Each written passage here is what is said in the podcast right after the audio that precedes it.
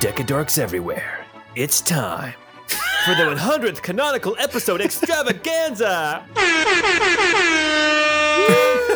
yeah, party! And what more exciting place to celebrate than in the subterranean library of Lady Cadriel? All of your favorites will be there. Superstars like Matt as Pine and Scott as Roos. Hi, that's me. Fan favorite Sabrina as Nari will be signing autographs, and there's even going to be new up and comer Jordan as Richter. Hey there. I too like to party. and you've wanted it. You asked for it. You've even dreamed about it. Paul as some random librarian that you've never heard of before this episode, and maybe even a special guest. so get your ear holes ready for some secret library carnage. Reviews can be left on your podcasting app, and merchandise is available to purchase. And kid seats are just $5. You can even get the VIP experience by becoming a patron at patreon.com slash 12-sided guys or meet the players themselves on Discord. Anyway, if your flame-throwing pink Cadillac was no match for Sweet Tooth's ice cream truck, then this podcast is for you. It's the Crystal Codex episode 100.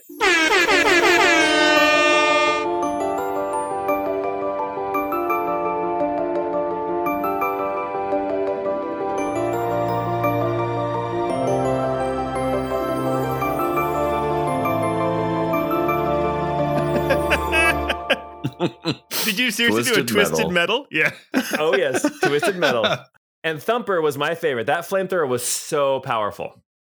I really liked the hearse on number two, at least, because yes. you could you could outrun the ghost that you sent across the ground, and if you blew it up underneath you, it would make you jump in the air. Did it damage you though? Oh yeah, it hurt like crazy. well, Twisted Metal 2. What a great game. What a fantastic game. I played the hell out of that game To be fair, it's the only game we had on the PlayStation when we first got it. for a while. Yes. well, welcome back to the city of Kalinium in the country of Menarest.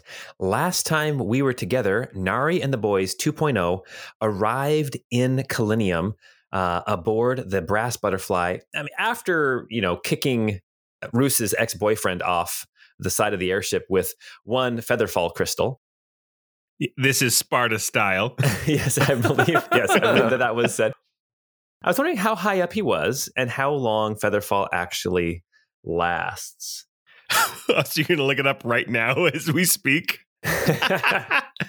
After arriving in Kalinium, uh, Nari and the boys 2.0 uh, decided to find a place to stay. So they headed over to the inn, the Belly Up Inn and Tavern, a place where Mr. Pine had stayed before when he was uh, working in Menarest, uh, trying to help uh, as much as he could with the reformation of the country, of this theocracy. I enjoyed immensely watching not just Pine reacting to the innkeeper, but watching Matt react to what was happening with this innkeeper, Hudley, who kept flirting with Pine. Um, She's nice, but a bit classist. yes, um, our party realized that uh, not so much the entire country of Menarest, but definitely the city of Kalinium uh, is a little bit snooty, a little bit elitist. In fact, they even heard rumors of people from the villages outside um, coming into the city and being turned away. I feel like having a nice big plate of the rich. Mmm, delicious. After settling up on some rooms uh, for the night and for their stay here in Kalinium, uh, the party decided to head over to the Library of Cadriel to uh, gather some information, whatever they could find about the heralds, and to potentially uh, reconnect with some of the other librarians uh, through the communication methods that they have from library to library. As they entered the library, they ran into one of these librarians, um, this attractive, kind of grayish, bluish, uh, scaled, uh, kind of lizard woman who introduced herself as the Marchioness librarian Genevieve, um, who is actually on the Council of Six Theocrats who actually rule the entire country. Um, she was in there doing some research. Genevieve helped a little bit as our party was attempting to find the secret library um, of Lady Cadriel.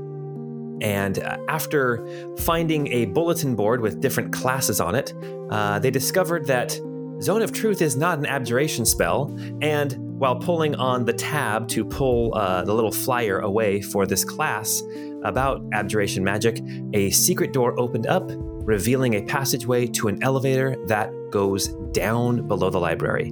And that is where we stopped last time. So here we are in the library of Lord Cadriel looking at the elevator that descends down into the library of Lady Cadriel. Pine, as you stand there, feeling very good about yourself for having figured out this puzzle without even having to make an arcana check, you hear a voice in your head. Pine, you hear, Father, I heard that you seek me. Well, here I am. Somehow again we've blundered together. Come to Moraville, now, or you miss your chance. Wait, what?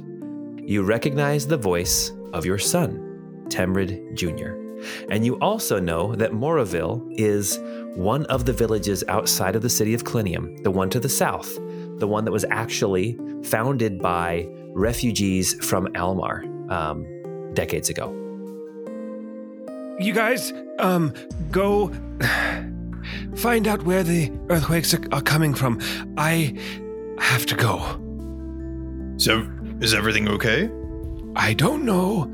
I don't know. I just received a personal message from my son, Temrid Jr. He's nearby. I, I have to go. I have to go find him. But but you, by all means, go go find out what there is to find out here in this library. Find out about where the earthquakes may be originating from.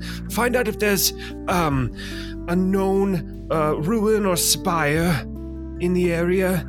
Um, and we'll be back in touch. We'll meet back up at the hotel.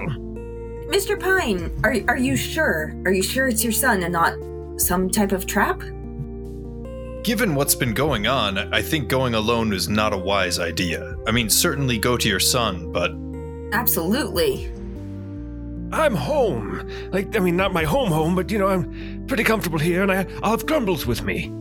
Uh, yeah, I don't think that's enough. No, I'll, I'll go with you, Mr. Pine. You did me a solid in the alleyway, and and I'll do you a solid.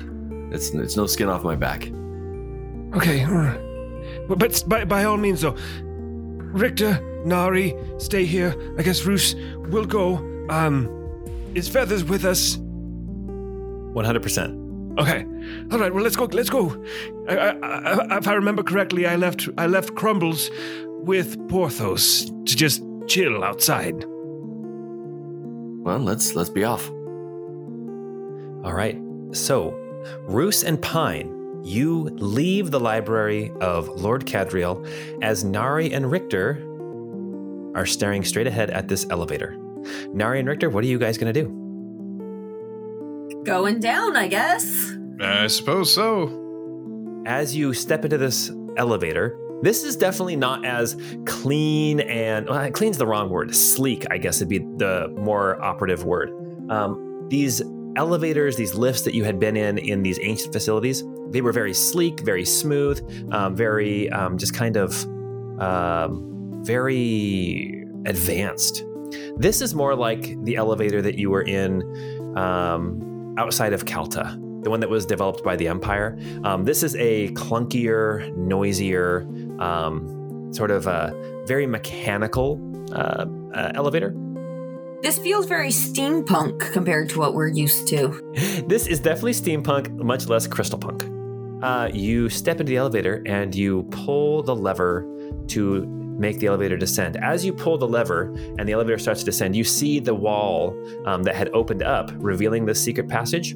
Um, you see it close as well, and the elevator descends down, down, down. You you guess about 25 feet uh, down beneath the earth before it opens up, and you can see it opens up into this large room. It's got to be like 60 feet across, 70 feet across, uh, as a square, and it is lined on all four walls with bookcases.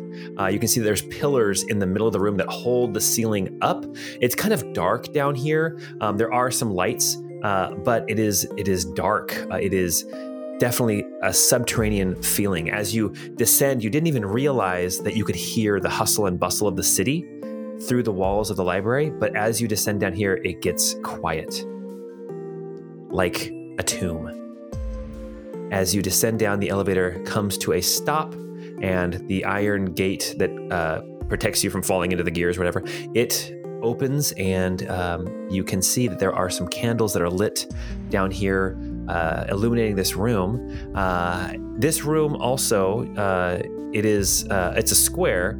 On the eastern wall, you see there are two doors, and on the southern wall, you see a door. So there's three ways in and out of this room. Um, again, walls lined with bookshelves. As you guys are kind of stepping out of the elevator, the door closest to the elevator on the western wall opens, and you see a man step out. He is middle aged, he's got like a gray goatee, he's got a bald head, and he's wearing the robes kind of of a librarian of Cadriel. And uh, you see that the lower half of his body is actually uh, a snake you, you haven't seen uh, one of these snaky folk for a while, and the last one that you saw was not necessarily uh, a friend, uh, but you see this librarian step out. Careful, Richter. Don't don't trust the sneaky bitches. um, you see this librarian uh, step out and say, "Oh, well, welcome to the library of Lady Cadriel. I am Librarian Lionel." Greetings, uh, Librarian Lionel. My name is Kalen, uh, Kalen Richter, and this is my compatriot Nari.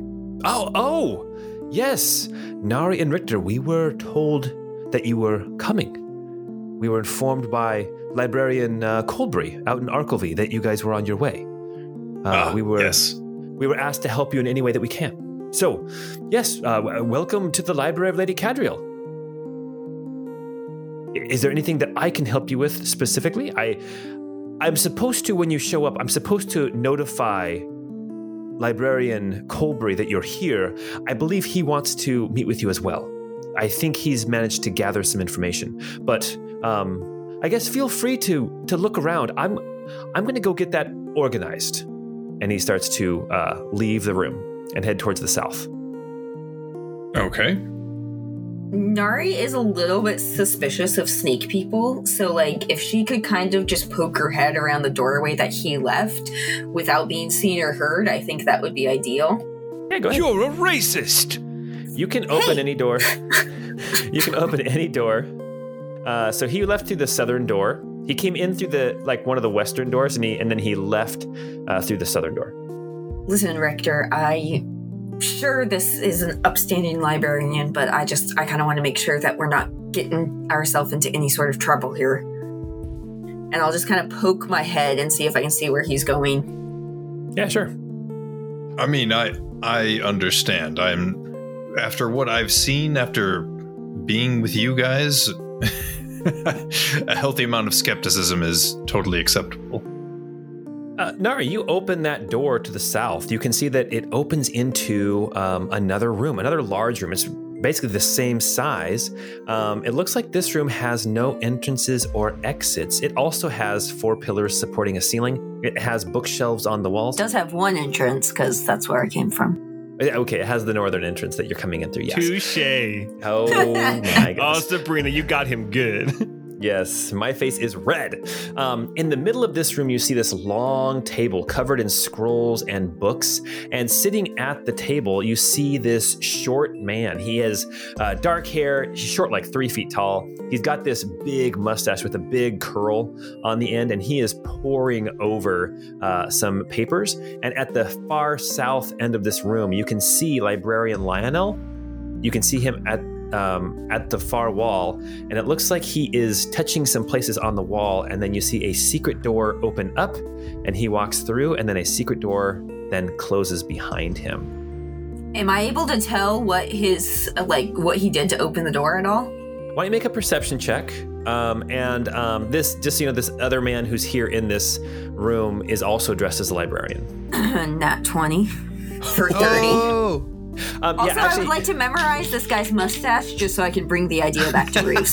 I know. I was gonna say it's a good thing Roos isn't here, or he would be really, really, you know, sad to see such a magnificent mustache. I mean, look at the token. It is like a magnificent mustache. Look at that mustache.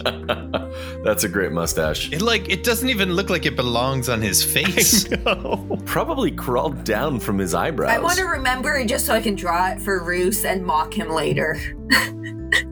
Oh man. Um, so as you open the door, Nari, for, so with your perception check, yeah, natural twenty. Uh, a couple things that you notice. Uh, this this guy, this short guy here who's sitting at the table, does not even notice that you've walked in. Um, you can tell by the way he is dressed. He is dressed in the robes of. Um, a librarian of Cadriel, but you notice there's something a little different about him. You see, there's like a little gold brooch right at the neck that the other librarian was not wearing. And when you think back with your perception, you recognize that the librarian on the first floor, the uh, the Marchioness um, uh, Genevieve, the one of the uh, one of the uh, six leaders of Menarest, she had a similar brooch. Um, this man here also has a brooch.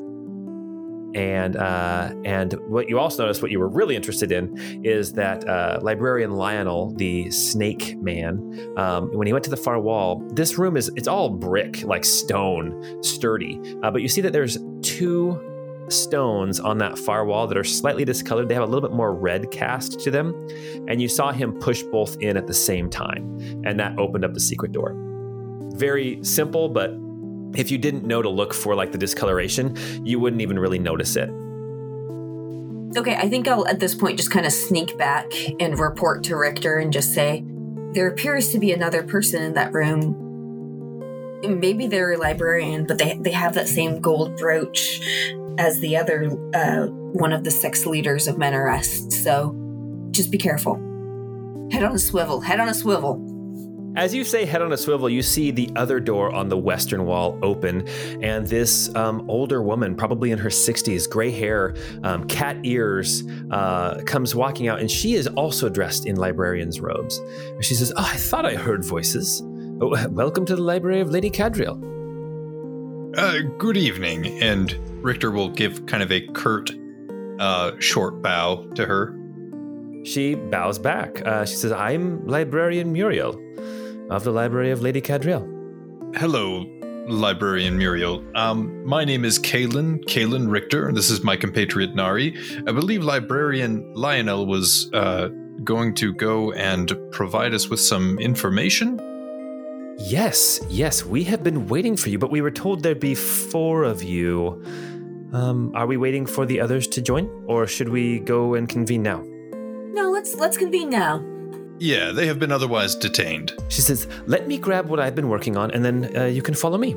She steps back into the room that she was in, and she's gone for just a little bit. And then she comes back out, and she is carrying, um, she's carrying this uh, scroll. Uh, it's a scroll case. Um, but it's open and it looks like she was she's very carefully putting a scroll into this scroll case um, as she comes walking back out and she says if you wouldn't mind following me and then she leads you back down into that southern room where um, the short librarian was. As she walks by, she kind of nods at him and says, Librarian Mitri, and then walks right by. Mitri, this other um, librarian, does not even look up from his studies. And she walks over to this door. She pushes on on the two bricks and it opens up and you guys can see into this room, this secret room here at the southern edge of the library. As as I'm walking past Mitri and like I notice that that's the guy with the brooch, am I able to see what he's studying? Um, with your natural 20, um, yeah, actually, you can totally see what he's studying. He is studying, um, it looks like he is studying. Uh, you see at the top of the page that he's looking at, there is a symbol that you would recognize. It is a hand with wings on it, but it looks incredibly old. It looks like he is studying something about Iramil. Cool. Or he's looking at looking into inform- more information about that Wham group. he, could be. He could be. Um, as you guys step into this uh, southernmost room, you see this room is a little bit smaller. It too has bookshelves covered in old books and texts and things. Um, in the middle of the room, though, there are six chairs set around this very large glass orb. Now, you guys have not seen one of these, but um, you've been told that there is a way that the librarians can communicate library to library. And you imagine this must be the contraption that they use. They motioned for you, uh, Lionel and Muriel both motioned for you guys to have a seat. Are we uh, communicating with the other libraries? Is that, that that's what's happening? Yes, we will. Uh, this is uh, Lionel says. Yes, we will. We'll wait for uh, Colbury to to gather what intelligence he has. He informed us that he has found some information, and I'm glad to say so have we. Um, and also the librarians in Almar. Um, I think it was either Degory or Zeta. Actually, I think it was Zeta who uh, managed to find some more information. We've been told that your quest for knowledge is of the utmost importance for Pavantis, and we are we're doing our best to gather what intelligence we can. Um, as uh, he finishes that, you see this glass orb here. It's I mean it's probably like seven feet in diameter. It's it's very large.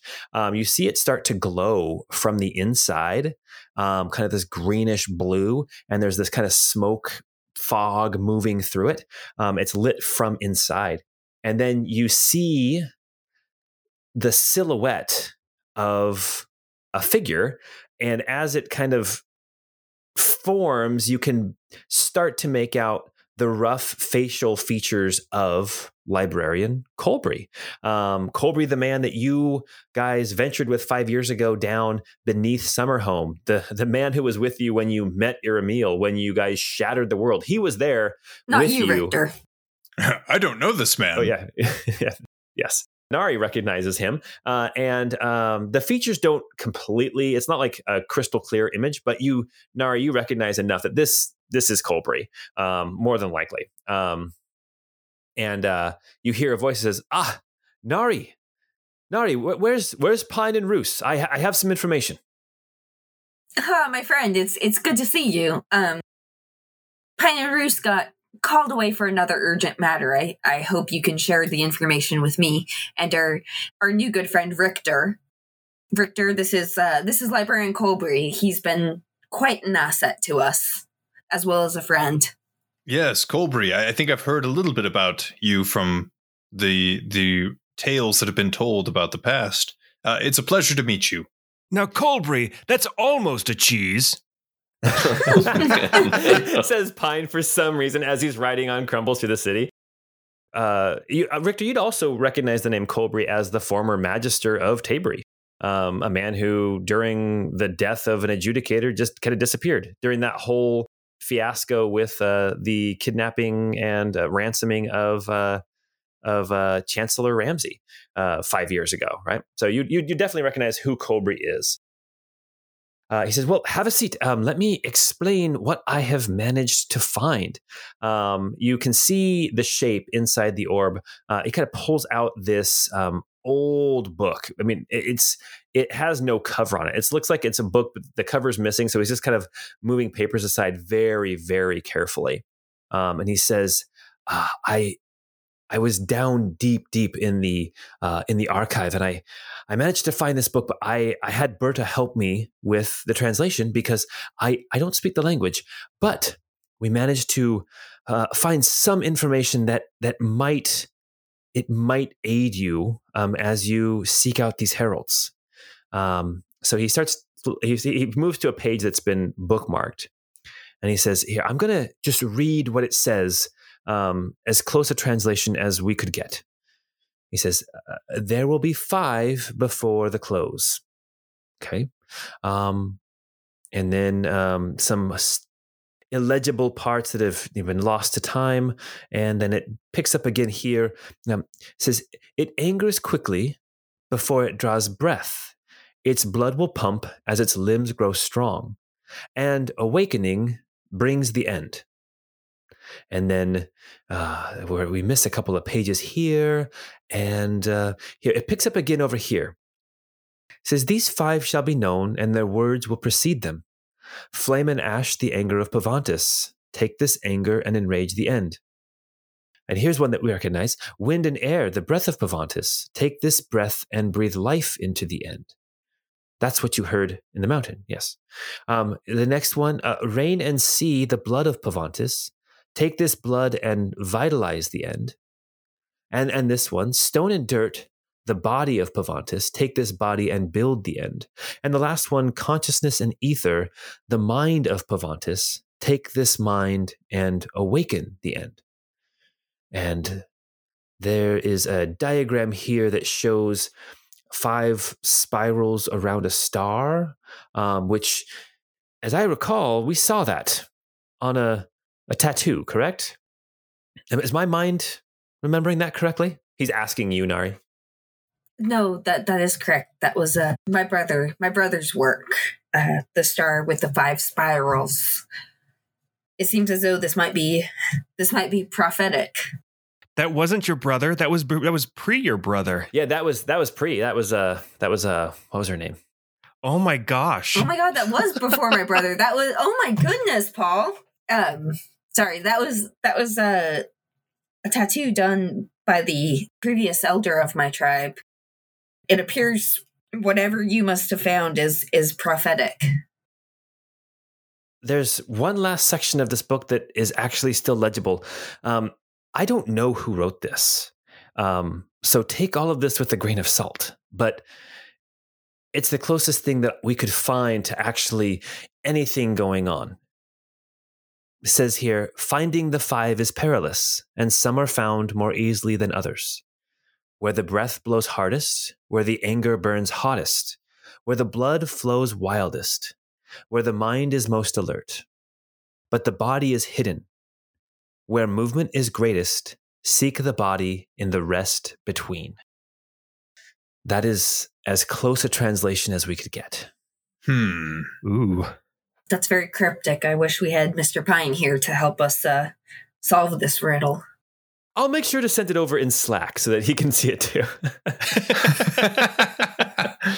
No, no, no. We don't use Slack anymore. It, it doesn't save your messages forever. Please send it via Discord. Do you really think we have more than 90 days? I don't know about that. This is all seems to be coming to a head.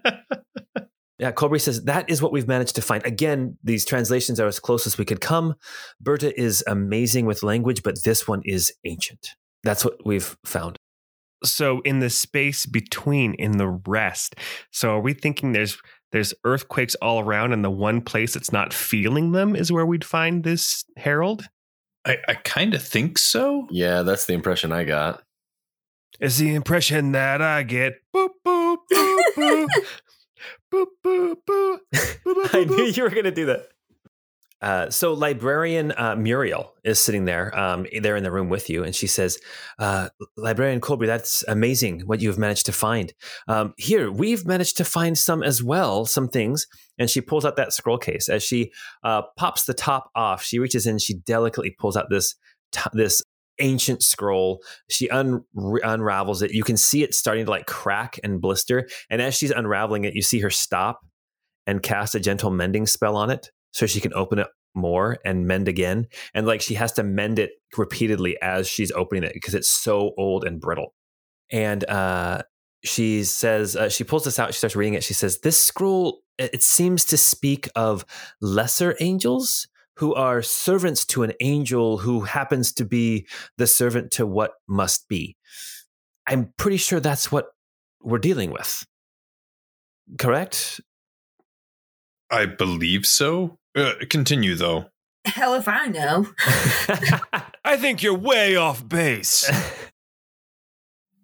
Pine says to Roos as they're driving riding through town and Bruce is so confused right now. I got to imagine. No, it's, it fits in the conversation they're having so well, though. I tell you, my upper lip does feel colder. So uh, she keeps reading. She says, um, "It says, although these lesser angels pale in power to the angel they serve, um, it looks like they are indeed immortal. As we've been poring over this, uh, it seems that these these lesser angels, these servants, these heralds, I guess is what you've been calling them, um, they're immortal. And the only thing that allows them to actually be, to end, to be defeated, is, it says to have their calling complete. So, what it looks like as I've been poring over this and and doing the calculations, it looks like if one of these heralds, one of these lesser angels, is defeated before they have, quote, completed their calling, that within a moon's turn, so what, 28 days, um, their corporeal body will reform for them to complete their calling. You got to be kidding me. That's what this seems to say. and it's been a week and some days since we. It's been 12 days. Such a me. I'm pretty sure it's or been. no, it's been like 14. It's been, it's been 14 days. It's been 14 days. You're halfway. Two weeks. So at this point, so with that information, let's just figure this out because I said some different numbers. I said originally that the flight from Almar to Kalinium was going to take six days, but it only took you four. Okay. Um, so you are at a total of 14 days. You had managed to have some great wind and um, and it was a in spite of being attacked by three bounty hunters, um, you guys managed to uh, make good time. Uh, so it has been two weeks, which means two more weeks potentially, and Amavi's body could reform in the city of Almar. And then I believe five or six days after that, Trophos's body could reform up in the mountains above. Um, but didn't Trophos finish his task? Incredibly close. Oh, oh, sorry. I was thinking of I was thinking of the fire one. Sorry. The fire Saros did, but you guys wouldn't know that either. I guess. I mean, we can assume since it came after us. That, that's true. That's true. A little look behind the screen. Um, in the battle with Trophos, when the Snow Patrol was up fighting um, up in the mountains, uh, it was literally within a couple of rounds of Trophos finishing his job. Um, it was a lucky failed wisdom save roll um, from Trophos that caused him to stop fighting and or stop uh, his job and start fighting um, the Snow Patrol. That is the information that uh, looks like uh, librarian Muriel has managed to gather. Uh, and um, as you as as Muriel finishes uh, her report uh, from the scroll, she carefully rolls it back up, slides it back into the scroll case, and she says, "And I'm I'm fairly certain that librarian Zeta in Almar has found some more information as well that very well may help you." Um, she puts her hand on the orb and she she kind of closes her eyes and concentrates, and you see the image of Colbury fade and disappear and then a new image appears. And it is this uh, this woman that you have met um, her name is librarian zeta. Didn't meet her in the game. She was kind of in that little in between when you guys were spending time in the library uh, in the library in almar. But uh, she comes in and she is this um, she's a thin woman. She's got pointed ears. Uh, she's got her hair always up in a bun but it's always slightly messy like it's like she's um, constantly like uh, sticking pens or, or, quills in it, and it just constantly is getting kind of messed up. She has this kind of absent-minded look uh, about her at all times, and she wears glasses, and she's just that hot librarian. You're exactly right. anyway, she comes on. She says, "Oh, uh, yes. Um, uh, I, I found some information that we were looking for. If you recall, we were looking for." Information about the tunnels beneath Almar. Um, and she holds up this big sheet of like parchment and it has all these like drawings on it. She says, I, I found a map. I found a map that details the tunnels beneath the city. And she sets it down in front of her, and you can see her looking at it. And she says, um, I, I found where um, all the tunnels lead. I found here um, right here, she points on the map. Uh, this is the layer um, of uh, Amavi, the Herald of the Mind. This is this is where that spire is, um, and there are some notes in the margins on this map um, that speak of a guardian and a gate, or or or else a gate to a guardian. I'm I'm not sure which it is, but um, it says five keys will open the gate, but release the guardian, and that the gate should be opened only if all else seems lost. That's what I've managed to find here on this map. I will, of course, keep looking, but um, that's what I've managed to gather. But who who wrote that? Do you have any idea of who who authored that that piece? Um, she's looking over this map and she kind of shrugs. She says, "It's not signed. I think this was part of a bigger collection, but this may be all that's managed to survive." She says hotly. Wait, on the margin it says Game Genie. did you just did she just speak hotly I said she says hotly. and then she motions boobily? Any idea of how old it is? How old is this? Um, it's old. It's not. uh, It's not as old as it seems as some of the other things that we have in our archive, but this predates the Empire for sure. Um, I'm not sure. Do you have any idea on whether the cult of Iramil existed during whatever epoch in which this may have originated? That's a good question. Let me let me make a roll for her. Let me make a, a history roll for her. I'll make it with advantage because you have lots of librarians there.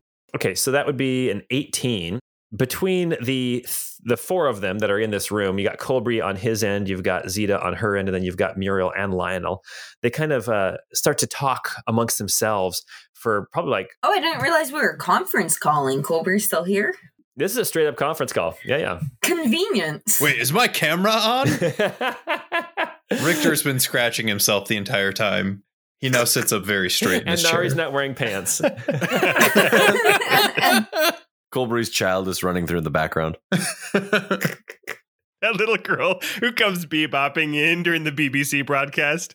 Oh my oh. god. that was the funniest Zoom call I've ever seen. That was even funnier than I am not a cat.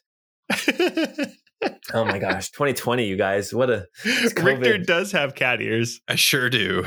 yes, he does. I have a cat. Uh, and so does so does Muriel. Um, they they converse back and forth amongst each other for a little bit, and then after about forty five seconds or a minute, they it, it would seem that yes, there probably was some um, cult of Iramil uh, around, but nothing nothing substantial like there is today.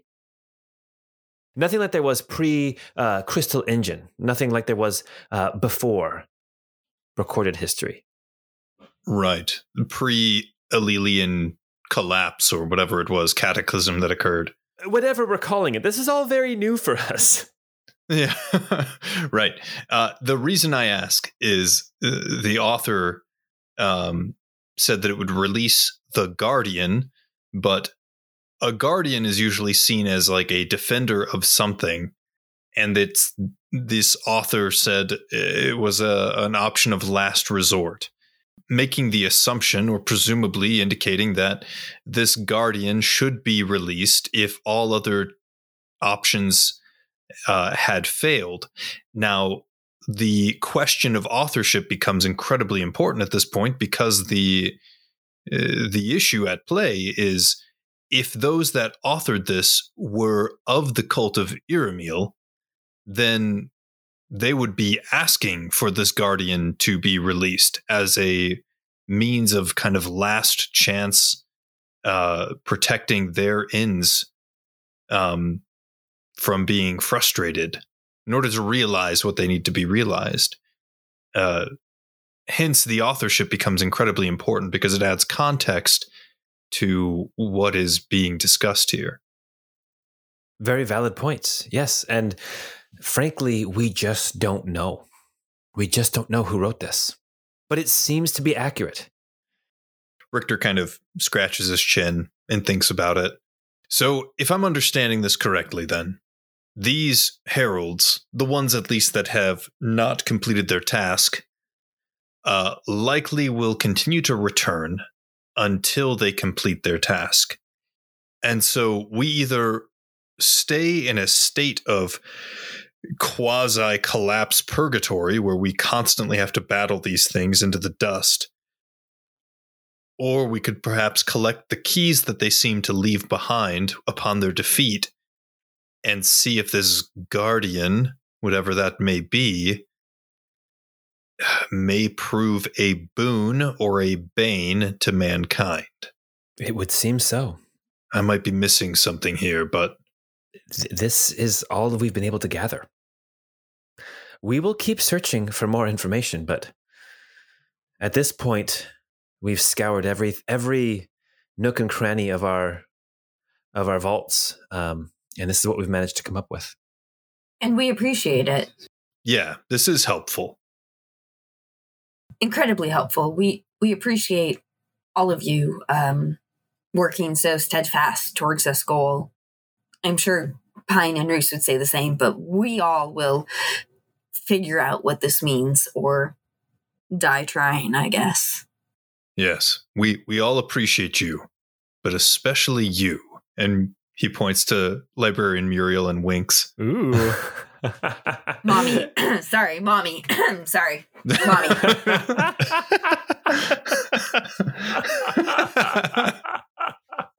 All right. As you guys are finishing your conference here in the library, I imagine there's still some conversation going on. Um, we are going to jump over to Pine and Roos. And if you keep the mustache off for a long time, your lip will just get used to it and your face won't feel cold anymore. I promise. I want to believe you, but I just can't imagine not feeling cold right here. Well, you, you can always grow it back. I mean, you, you changed your look and they still found you. yes, I keep changing things about myself, and it doesn't seem to impact anything. Well, that's the thing. You shouldn't be changing yourself for an ex. Right? Even to hide from an ex? Yeah, well, I mean, I, I I think it'll be a while before he pokes he he resurfaces. Um, as you guys are having this conversation, as Pine and Roos are riding upon um, feathers and crumbles, uh, you have left the actual city proper of Kalinium. You uh, you leave through the southern gate called the Popper's Gate. Um, and you leave the beautiful, um, well built, kind of uh, picturesque, Gothic architecture of the city.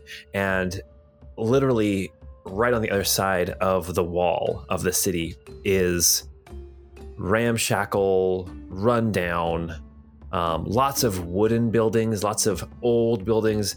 You see boarded up windows. You see broken doors. You see, um, you see people um, kind of, uh, you know, trying to make the best of their situation. But you see, you see poverty. You, um, why don't you guys both make uh, perception checks as you guys are moving through, either perception or insight. Uh, I'll let you do either one. Uh, but you guys start heading south into this village of Moraville. Bruce got a 27. Pine got a 15 insight. With bruce's perception, you see a lot of hunched shoulders. You see a lot of um, uh, of angry or of glances at the city, at the city walls, um, and you see um, a lot of um, you see a lot of uh, folks gathering together in small groups and talking. Um, Pine, with your 15, you just get this sense of anger and unease uh, about this place as you as you enter Moraville. You head south along kind of it. You can tell that this road uh, was at one point cobblestones, um, but some of the cobbles have been dug up. Uh, some of them have just been like uh, grass and dirt have been kicked over them so much that now they've been grown over with grass. You can see patches of cobbles uh, here and there. Um, and as you head south into Moraville, you can see uh, you're not exactly sure where to go. Your son just told you to go to Moraville. So I imagine Pine, you're just kind of heading into the city, waiting for something to happen, right?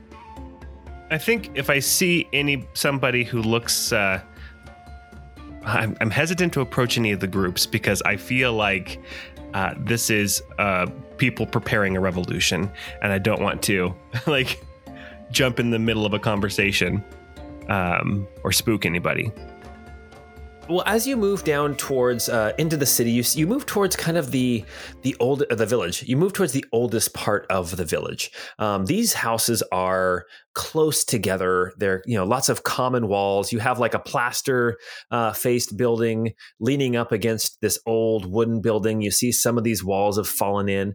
You see uh, you see though that you've come to a part of the village where people aren't moving around like they are in other parts of the village.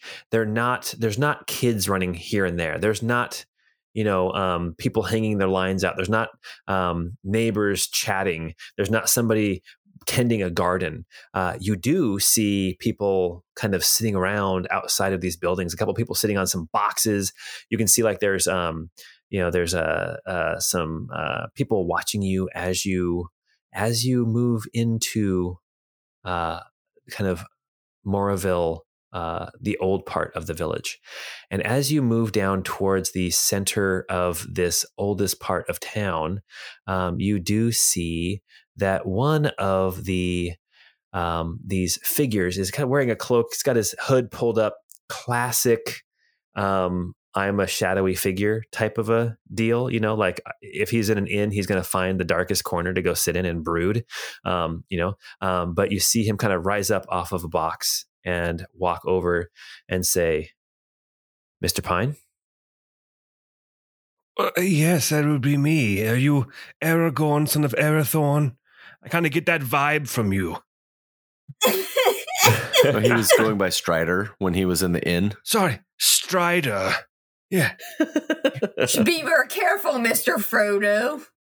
Unless my eyes deceive me, one of the Dunedain Rangers. he um he just uh, once you kind of acknowledge that you're Mr. Pine, he just turns around and walks away and heads down through an alleyway between two of the buildings. Is there room to take crumbles through there? Ah, yes. All right, I follow. I'll follow behind and say, there's an organization to the people here. I don't know what their affiliation is, whether a thieves' den or an uprising, but there seems to be more organization to these people than to the general population in Moraville. I think they may be planning a dinner party. Well, I, I like to eat dinner. I mean, where they're going to eat the rich. Ah, yes, yes. Hopefully, they have some good cheese, com- like compadrons. well, uh, there's a drink that I that I've heard goes nicely with it, and I think it's called taxes, but I can't remember.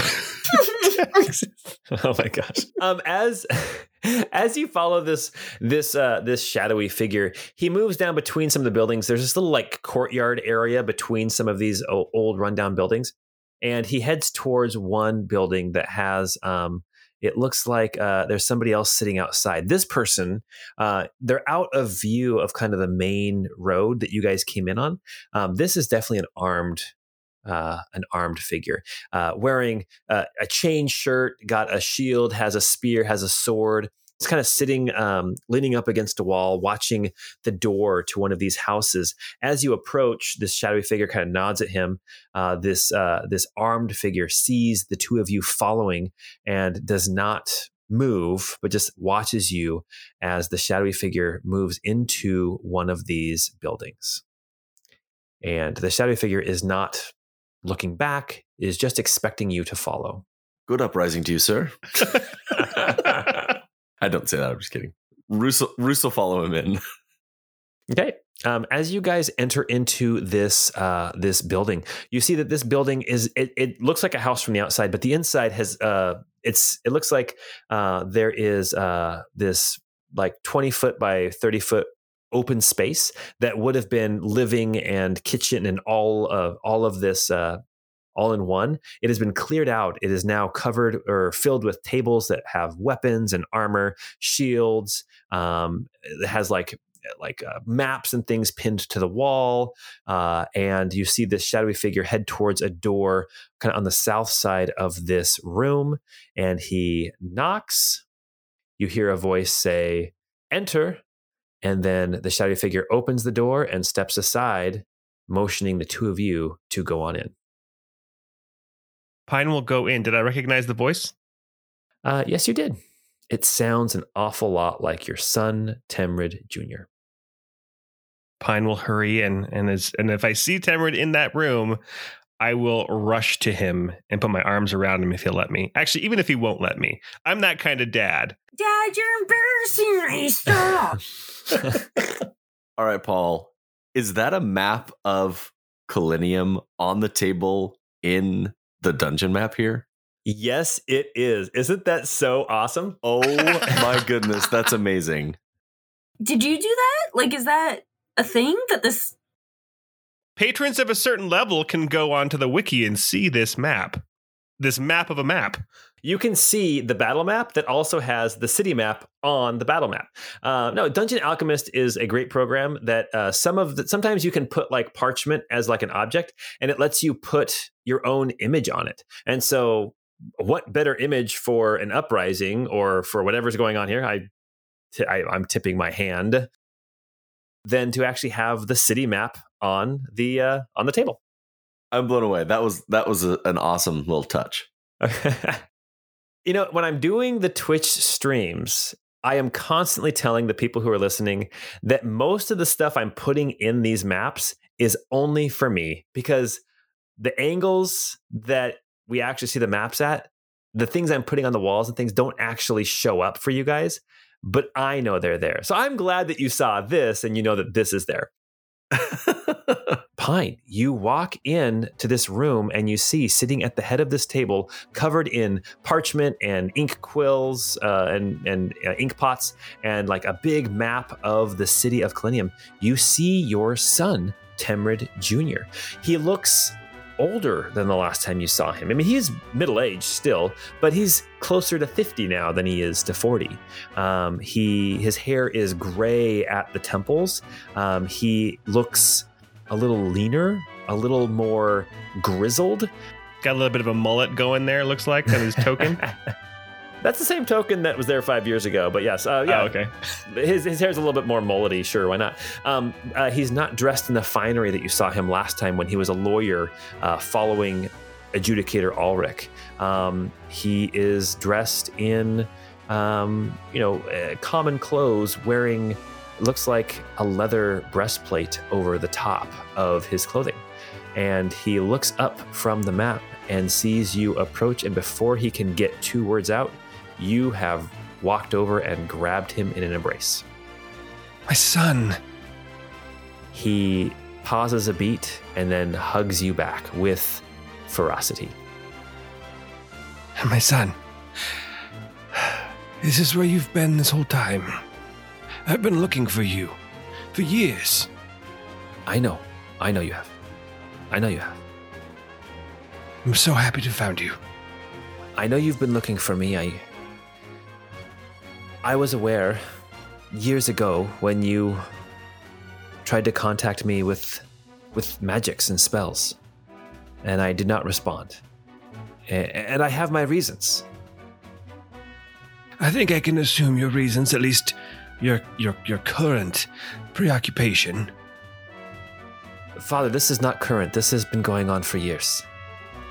Father, you you were here in the city and I was here in Moraville and in the city doing the same thing that you were doing.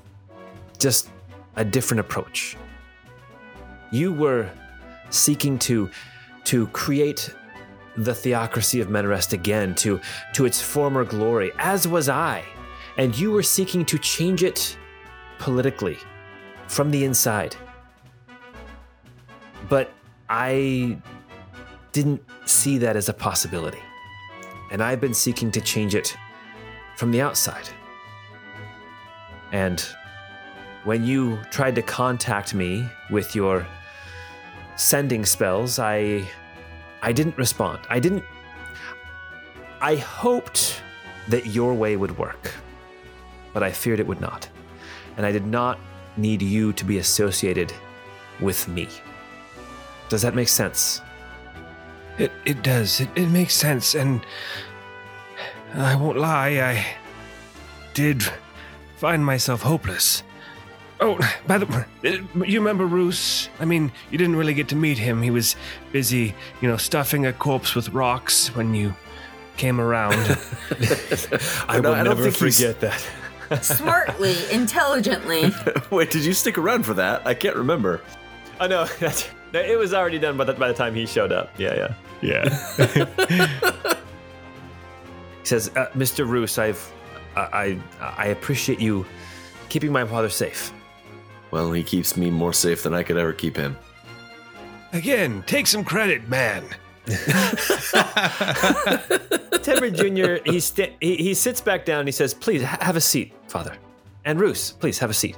You see, there's a couple of other like uh, um, I, I was going to call them soldiers, but they're not really soldiers. These are citizens that are armed, and uh, they look to be some kind of leaders here in this whole uh, situation. Uh, but they're sitting at the table, and when uh, Temrid asks you guys to sit, they both stand up and they excuse themselves, and then they leave the room, leaving it to just the three of you.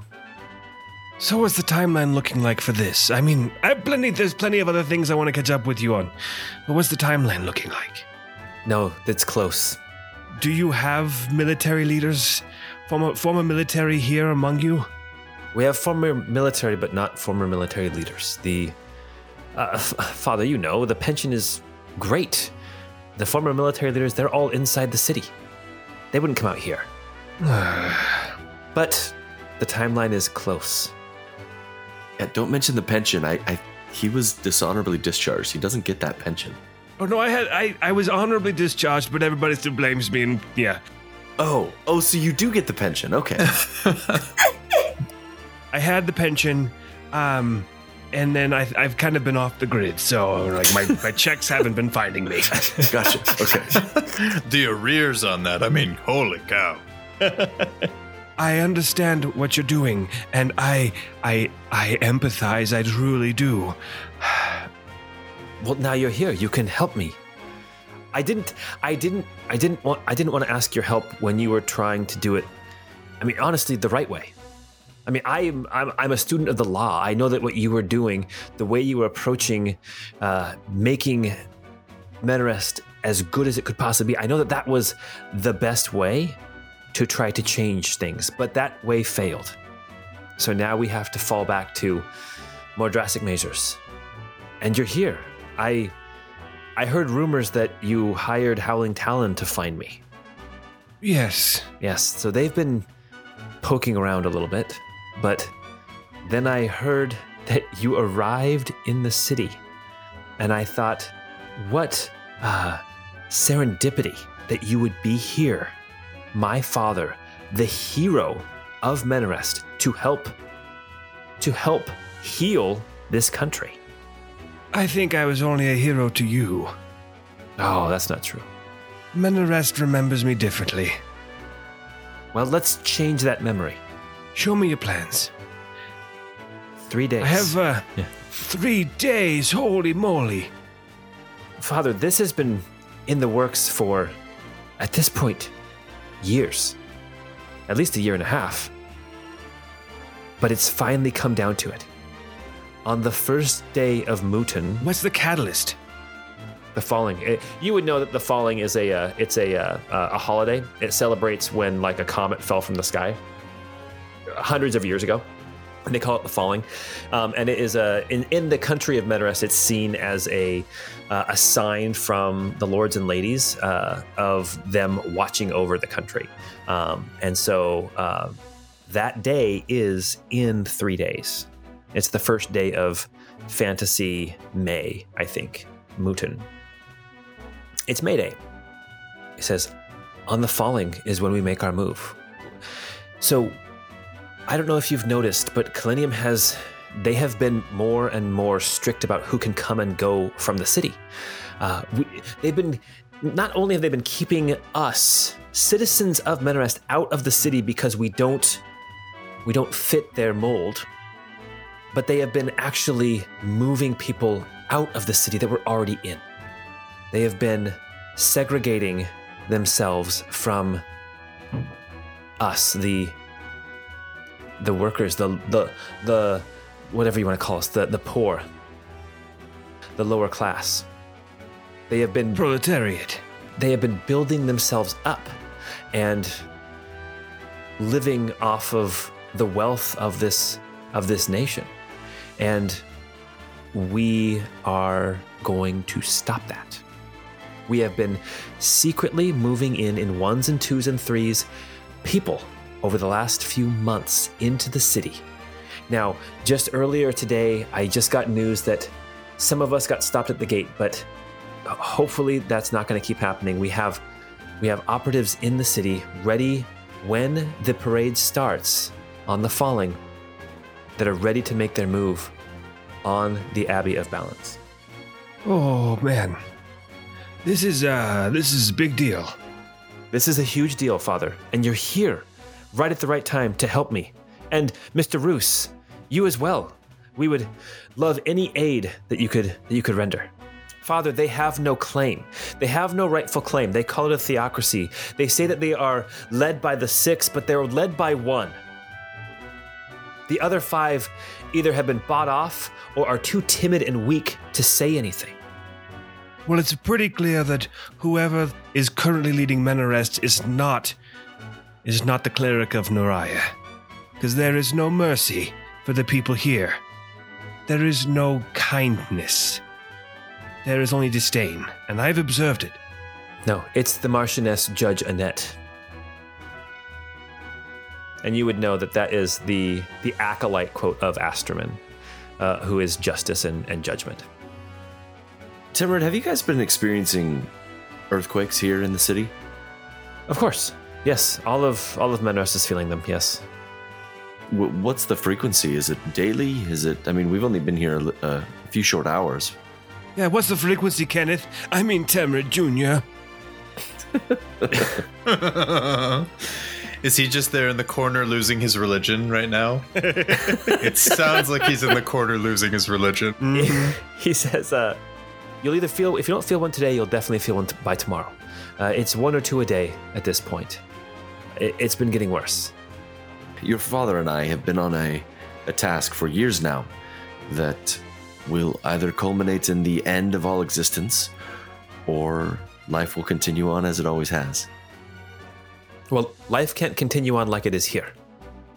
I get that, but if we don't accomplish what we're trying to do, there won't be a Menarest to save. Three days. That's all I ask. Three days to help me save our country. Father, Marchioness Judge Annette rules this country. Her husband, Etienne, he is the new blossoming storm of the western sky. He stole your title, Oh, jeez. which then also. Oh, that's okay. I stole their son. Actually, you don't know that, do you? Oh, that's right. I don't. Ah, dang it. oh, it was just one of those. Uh, yeah, It was. A, it was a vignette. It was a little. it's a post-credit scene. it was a post-credit scene. Yes. Her her husband stole your title. Unjustly. I'm not saying that we can't help, and I'm not saying that I would refuse to, to offer any assistance. As we've previously been visiting other cities, we've found that our enemies have been in the highest echelons of power wherever we've gone. So our enemy may be the same as yours, but I, I don't know for certain. We have three days before this attack happens. I'm not going to tell you to call it off, and I'm not going to say that I won't help. But the thing, things are different this time. Now that I'm back in Menarest, firstly, as Roos mentioned, we have very lofty goals for stopping the end of existence. But another thing, Roos now is the uh, he is the brother of the Queen of Tabery and the rightful heir of the throne of Arklevy, Everlyn. He has some clout, but also I'm now traveling with one of my biggest detractors at the time, Kalen Richter, Richter's been replaced as well. former Lieutenant General of the Menarest Legion. True. What? I doubt it. they gave your title away. No, um, Annette handed away the titles. The different storms. But those aren't even hers to give. Father, you don't understand. Menarest is not the same. Even when you were here working on it. No, I completely understand, and I'm I wasn't saying you were wrong. I wasn't saying you were wrong. I'm saying I that was that was me voicing frustration. But what I'm what I what I was getting at is Richter is now here with me as well. And together, over the next three days, we may be able to pull some strings politically that I wasn't able to do alone. If nothing else, even just challenging for our old for our old titles or defending them, whatever you'd want to call it. Even that might just call into question the, the leadership of this this uh, judge, whatever her whatever her bucket is. Annette, Marchioness Judge Annette. Judge Annette. And and Pine, you would recognize her because when you were here during that five year interlude that we didn't actually play, um, she was definitely one of the six who was gaining more and more power as the other five became less and less vocal. And she's over, um, she's over uh, Lord Astroman, right? Yes, she's a judge somehow. Maybe we could get Richter on this council. he loves Astroman. He loves judgment. One of the most judgmental men I've ever met. I judge people all the time. Isn't it wonderful? Nari, you're I just judge there. that one and I judge this one. You, you just hear Richter just all of a sudden, I love judging people. I love it. These librarians are going, what is going on? I'll judge them till they're all dead. Judge this one and that one.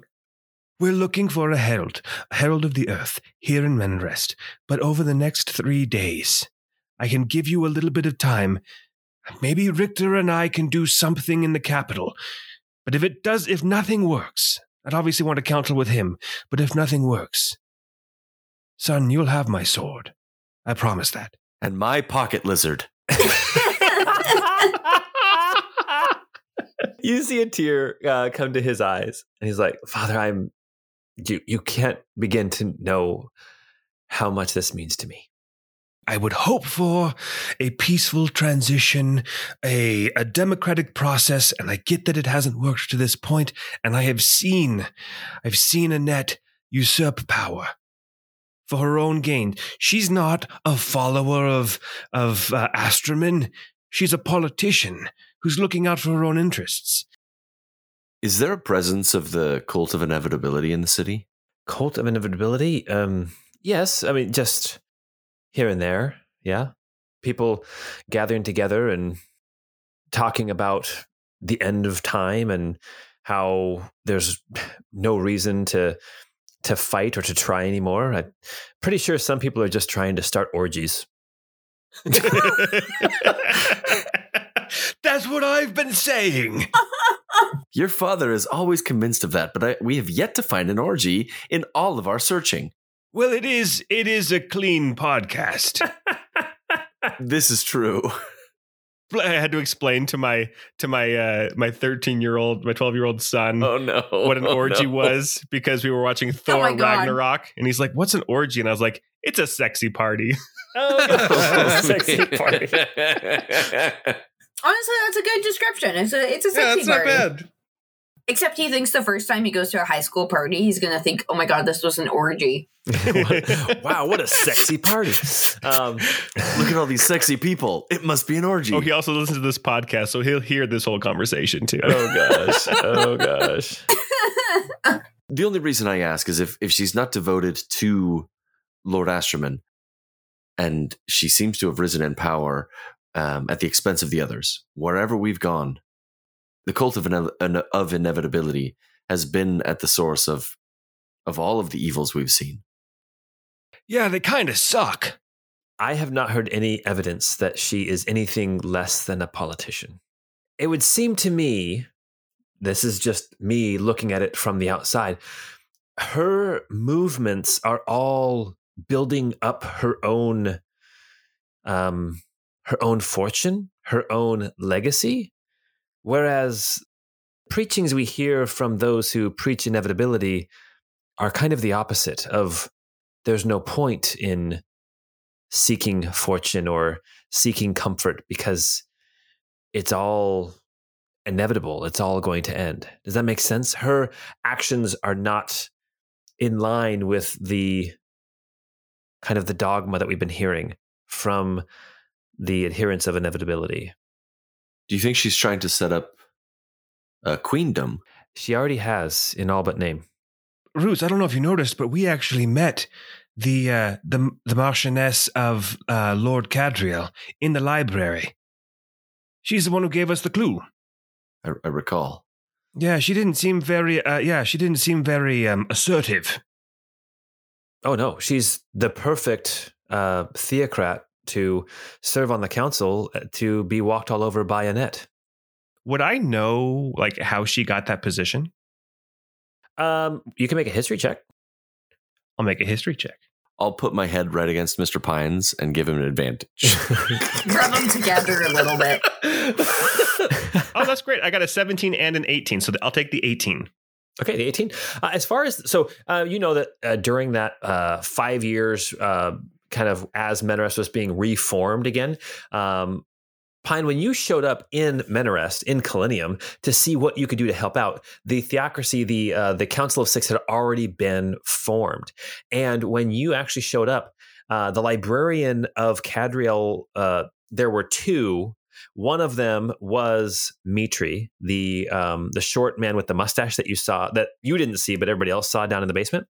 But the other one was a different librarian, um, and uh, it was not librarian Genevieve. Um, now, as you think back with your 18 history, uh, you can remember in the times when you were able to interact with the Council of Six that um, the former librarian was much more vocal and much more political is the wrong word, just savvy. She was much more savvy than Genevieve appears to be. So you're not exactly sure how Genevieve got the spot, but uh, it seems that she is definitely more pliable than the previous librarian who had her spot. And d- does she have a name? Her name was Librarian Eloise. Yeah, yeah. How can I get in touch with you? Are you going to be here? Will it draw too much attention if I am constantly coming in and out of the city to to converse with you? Do you have any of those cell stones or anything we can talk back and forth? He he kind of blushes a little bit and he kind of uh, pulls out a book um, and he kind of pats it and he says actually i've been i've been doing some studying. I can communicate with you um, and then you can respond back which i found very interesting. I sent you a sending and your response was hey guys i've got to go see my son. Uh, it wasn't uh, you didn't actually respond to me. Oh my god, that's so embarrassing. at least i knew you got the message classic old man answering a phone oh my god, that's amazing. Check in as often as you're comfortable with, but I need to go talk to Richter because I think we may be able to get something going if we issue official challenges. It may get us audience, and I, I, I kind of want to look into what happened to, to Eloise. They're at the library now, actually. So um, maybe able to find some information there about the previous. the secret one. Shh! I don't know if he knows about the secret one. Oh, sorry. Everyone knows about the secret library, Dad. Everyone knows.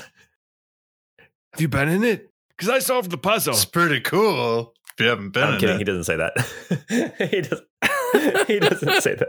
There was a really hard puzzle to get in, and like I, I'm not gonna brag, but I, but I, I kind of solved it. that. He's like, I'm really good at finding secret entrances to things. He literally taps on every stone wherever we go. That's why it took us long to get here. he says, Dad, it's it's so great to have you here, and it's so great that you're going to help. I think that this will change your your legacy here in our country. And he he like gives you like the uh, the predator handshake. I do. I give him the predator handshake back, and then pull him in for a, a big hug with the obviously the the two pats because that's what you do when you bro hug. He says, "Okay, I, I'll be in touch later tonight. I, I will I will send you, or I will have someone be in touch with you. Where where are you staying? I'm staying at that place that I stayed at last time. Oh, the belly up. Yeah, the belly. Up. That's right. The cute, cute name. With the woman that really has a thing for Mr. Pine. Yeah, I just, I just think she likes to make me uncomfortable. I was gonna say I was checking up on you while you were here in town last time, and yeah, something about it. That good for you. Uh, it doesn't. Nah, I'm just. time of my life is over, and I'm focused on other things. Temrid Junior. Back to serious serious matters, really quick. I, I want to be ex- extremely clear for you. I, it's not that I don't think that this could succeed. I think this very possibly will succeed. What I want is to be able to bring Menarest back to its former glory with as little bloodshed as possible.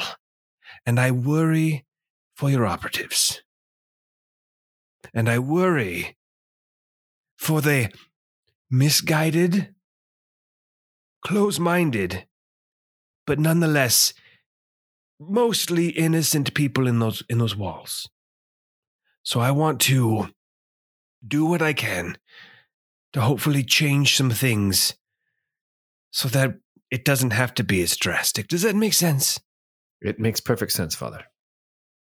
And if we can do this diplomatically, I I am all for it, but wheels are moving, things are in motion, and in 3 days, Blood in the streets.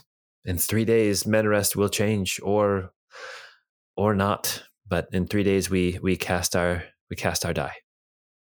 Do you have a plan for governance once it's all over? We let the actual temples elect their representatives. So you're trying to reset it back to square one rather than overhaul the system. it's a theocracy. It worked well enough. I mean, what's the alternative? A, mon- a monarchy? Uh, an empire? No, no, I, I was just curious. No, uh, no. I, I, I'm not. I'm not arguing. I'm just saying we we are going to give it back to back to the the lords and ladies.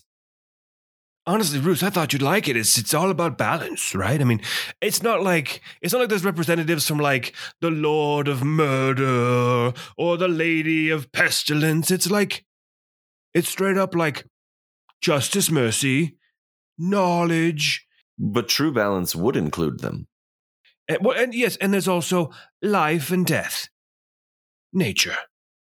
As you are finishing up with uh, Temrid Jr., we're going to jump back over to the library, uh, the secret library of Lady Cadriel. We have Nari and Richter have kind of finished up their meeting. Colbury has said goodbye. Um, so has uh, Zeta. Uh, they both said goodbye. That they're conti- going to continue to scrounge up whatever whatever information that they can. And uh, Muriel and Lionel have kind of uh, they've they've told you what they what information they have, and they've kind of given you a free reign to look around the library if you want to, or um, or go and do whatever it is you need. But this meeting here, the information they've given you about uh, inevitability or the city of Almar, all that information, that's all they have for you. So unless you guys have some specific questions for them. Uh, they're going to end the meeting, and you guys are kind of free to move about the basement um, on your own. So Richter is talking to Lady Muriel, and he's like, So the swept hilt rapier is among the most beautiful of blades. It kind of reminds me of your hair, actually, just the way it kind of gently flows and, and moves and waves. It's a beautiful sword. Nari is trying to be a good wingman and behind the the lady. She's kind of like doing the cut off at the neck sign, be like something more romantic, bud. But she's like, actually, I like what they always say about the scimitar. My lady. That needs Oh to be a gosh. shirt. Like honestly, that line was so good.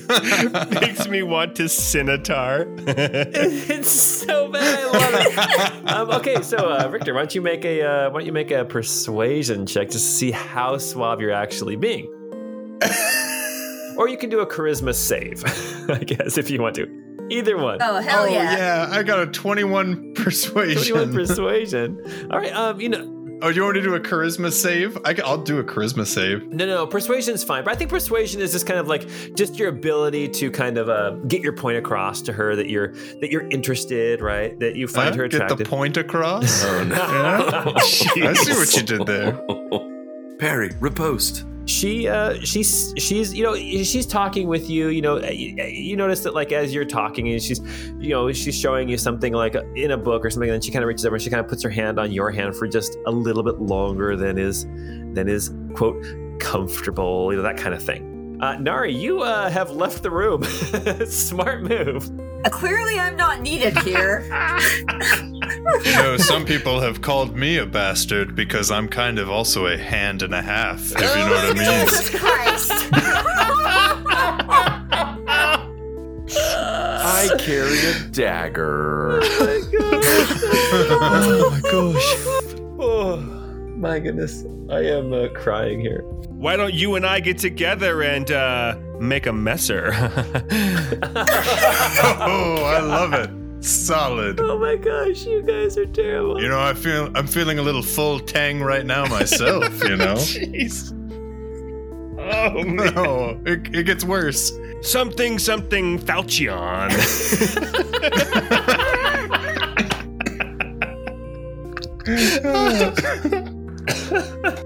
All right, Nari, what are you doing? Well, clearly Nari was not needed in that room, uh, so I went out to uh, the room, the room that we came from, Okay, gotcha. uh, and I was going to see if the fantastic mustachioed man was still around, and see if I could pick his brain about who he is and and what he's looking for with his uh, text of Iramil. Oh, gotcha. Yeah.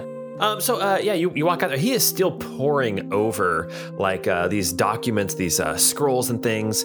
He has his own little notebook out. He's taking notes. His name is Mitri. He's actually the um, the uh, Marquis librarian Mitri. He is uh, one of the two representatives from Cadriel in the Council of Six for the entire country of Menarest, and he seems to be um, just incredibly studious and focused, and um, not aware of what's going on around him.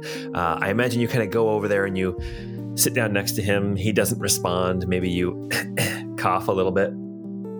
It basically takes you kind of putting your hand on his shoulder or kind of getting in his in his view somehow uh, before he actually looks up at you. You go, oh, oh uh, uh, That mustache is excellent. Wh- what do you use?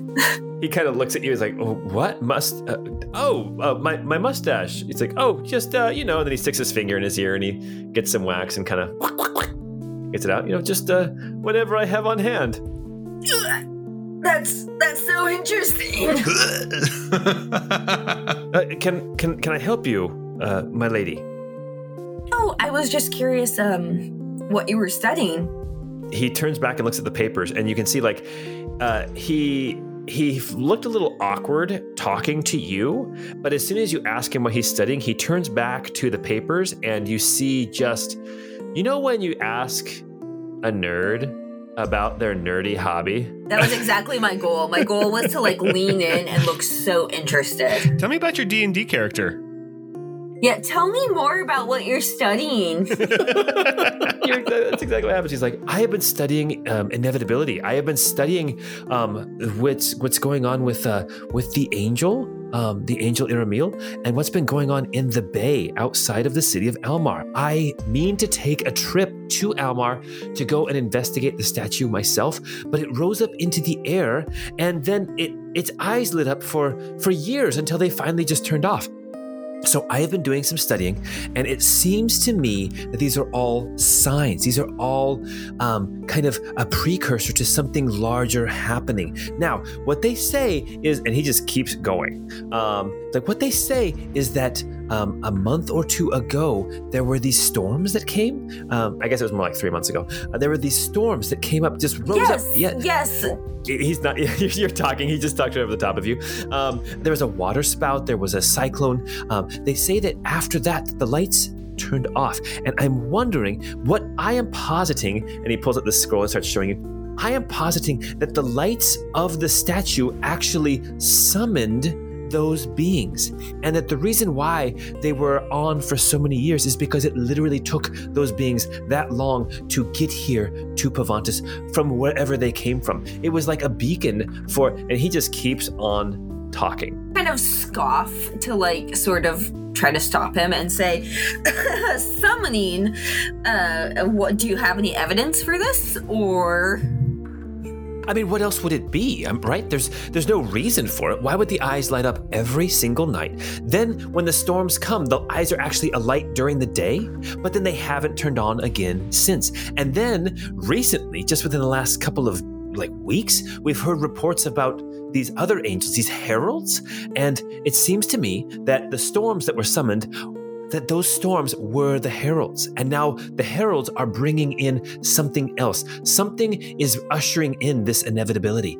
And it's it's on the cusp. And I feel like if we could just figure out the statue in the bay and how it works, maybe we can reverse it and we can actually, I don't know, turn the lights on in the eyes and actually send those heralds away somewhere else potentially. Does that make sense what I'm saying? That's very interesting. Do you have an idea of how we would send them away? How we would turn on those lights? No, I, I, I've been arranging an expedition, but my, my, I, I haven't been able to get to Almar yet. Um, my, my duties here in the city just keep me so busy. What with you know running the country and everything. Um, but I would really, really like to take a trip to Almar. By the way, did I mention that I'm kind of in charge here? he says it. He says it like so not impressively at all. Yeah, I have a feeling that's not his vibe. not, a, not a humble No, brag. not at all. it was it was not a humble brag. It was literally like I have to run this stupid country, um, so I can't take my trip to Almar um, to complete my studies. But there's something something about that statue, something about the lights, something about the statue, something about the storms, and I'm wondering I'm wondering if there's more to come, or I mean, if we really are at the end. If I could just get to the statue, I'm sure I could figure out a way to investigate it. I believe, I believe, he gets really excited that there is a way inside. There has to be. We just had to find it. Well, I've been there and I have not seen a way inside. Do you have an idea of how one might get in? He's like chewing on his fingernail, lost in thought. He's like, I, I, I don't know. Um, perhaps I've heard people trying magics to get in, but maybe they just weren't trying the right spell, or maybe, maybe there's some other way. I don't, I don't know. I mean, I haven't been there yet, but I'm sure if I put my mind to it and uh, and uh, put some thought into it, I'm sure I can figure it out. Um, I'm just gathering what data I can here uh, from from this library, and then I will go consult with the other librarians in Almar, and I'm sure we can come up with a way to get into the statue of Iremil. He's like super excited. I'm sure you can. Um, let me know when that happens. Uh, here's my cell stone number. As uh, Nari finishes up this conversation with uh, Mitri, the uh, the marquis librarian of the of the country of Menarest, uh, and Richter kind of Did you get her cell stone number? I told her that a claymore makes me want to play more, and then I think she got angry at me. oh my goodness. Jeez. I can't imagine why. That's the most romantic thing I've heard all day. Well, It felt like we weren't vibing anymore. I don't know. I don't know. Looks like you're foiled again. she said, "No dachi," more like "No oh, deal." Oh, Oh, jeez. foiled again. That's even better. Foiled again is great. That's fantastic. As Richter leaves a very good impression with Librarian Muriel, and uh, Nari leaves a good impression with Librarian um, uh, uh, Mitri, uh, Richter, or I mean, Pine and Roos arrive back at the library of Cadriel, come down the elevator, and reconvene with their party. Now, a lot of information to be shared amongst the two different groups, but that is where you're going to stop for tonight. Whew. All right, you guys, that was a fun one. Jeez. Ugh. Wait, now I have to remember all, all the things that we discovered until next time. Dude, that was so much information. I did give you guys a ton of information. Uh, I told you, episode 100 is going to be an exciting bunch of carnage here in the library of Lady Cadriel. Hey Richter, hey Richter, I think we need to do an official challenge for our old titles back. It's going to be like a Apollo Creed Rocky thing. like Rocky Ooh. 4 when he when he fought Tommy the Machine Gun. Oh, Adrian! That was number five. That was five. Oh, number 5. Number four was Drago. That's oh yeah, sorry. Ooh, number I can't believe I got my my Rockies mixed up. Ugh.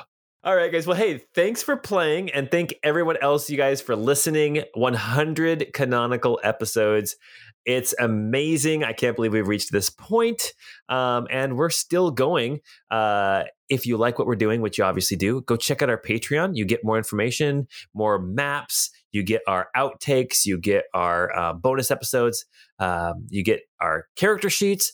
Also, don't forget we have uh, merchandise uh, for sale at our website. And other than that, until we get together next time for episode 101, we hope you have a great time.